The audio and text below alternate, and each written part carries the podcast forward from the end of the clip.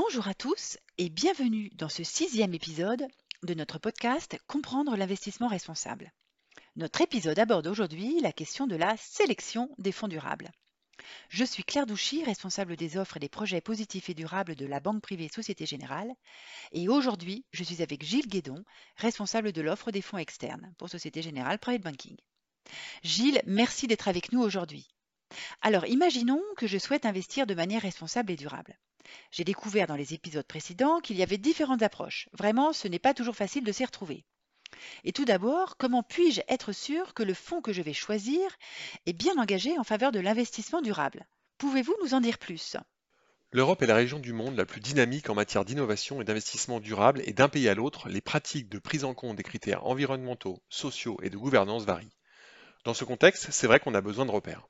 C'est pour cela, du reste, que les régulateurs européens vont renforcer les attentes vis-à-vis des établissements financiers dans un projet de finances durables. La France n'a pas attendu.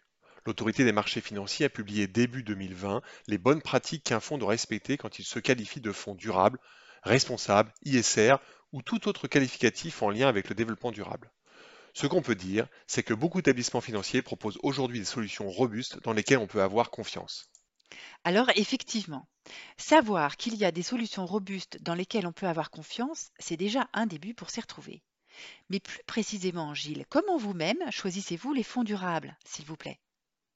En ce qui concerne la Banque privée Société Générale, vous savez que nous sommes en architecture ouverte, c'est-à-dire que nous sélectionnons avec notre expert de l'IXOR Société de gestion, pour nos clients, les meilleures solutions proposées par différents gérants de la place.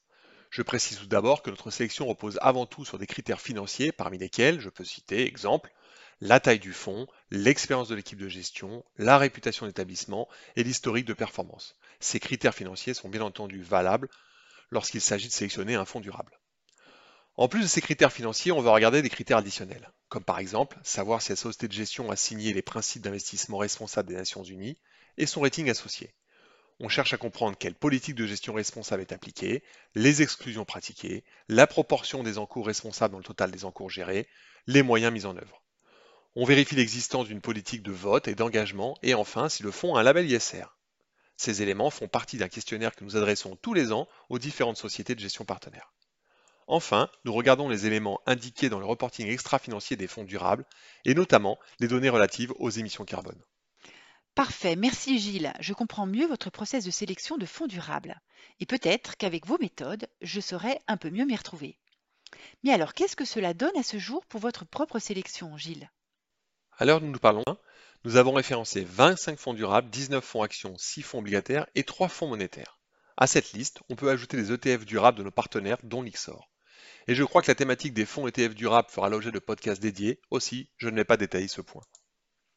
Gilles, merci. Grâce à vous, nous avons compris comment Société Générale Private Banking sélectionnait les fonds externes durables et cela sera peut-être source d'inspiration pour notre propre comportement d'investisseur. Reste à savoir comment déterminer son profil d'investisseur responsable. Eh bien, c'est ce que je vous propose de découvrir dans notre prochain podcast. Ce podcast fait partie d'une série d'épisodes proposés par Société Générale Private Banking pour comprendre l'investissement responsable. Il est disponible sur les plateformes de streaming Spotify et Apple Podcast via l'émission Private Talk by Société Générale Private Banking et sur notre site internet www.privatebanking.sociétégénérale.com. N'hésitez pas à vous abonner pour être informé de la sortie du prochain épisode et à en parler autour de vous.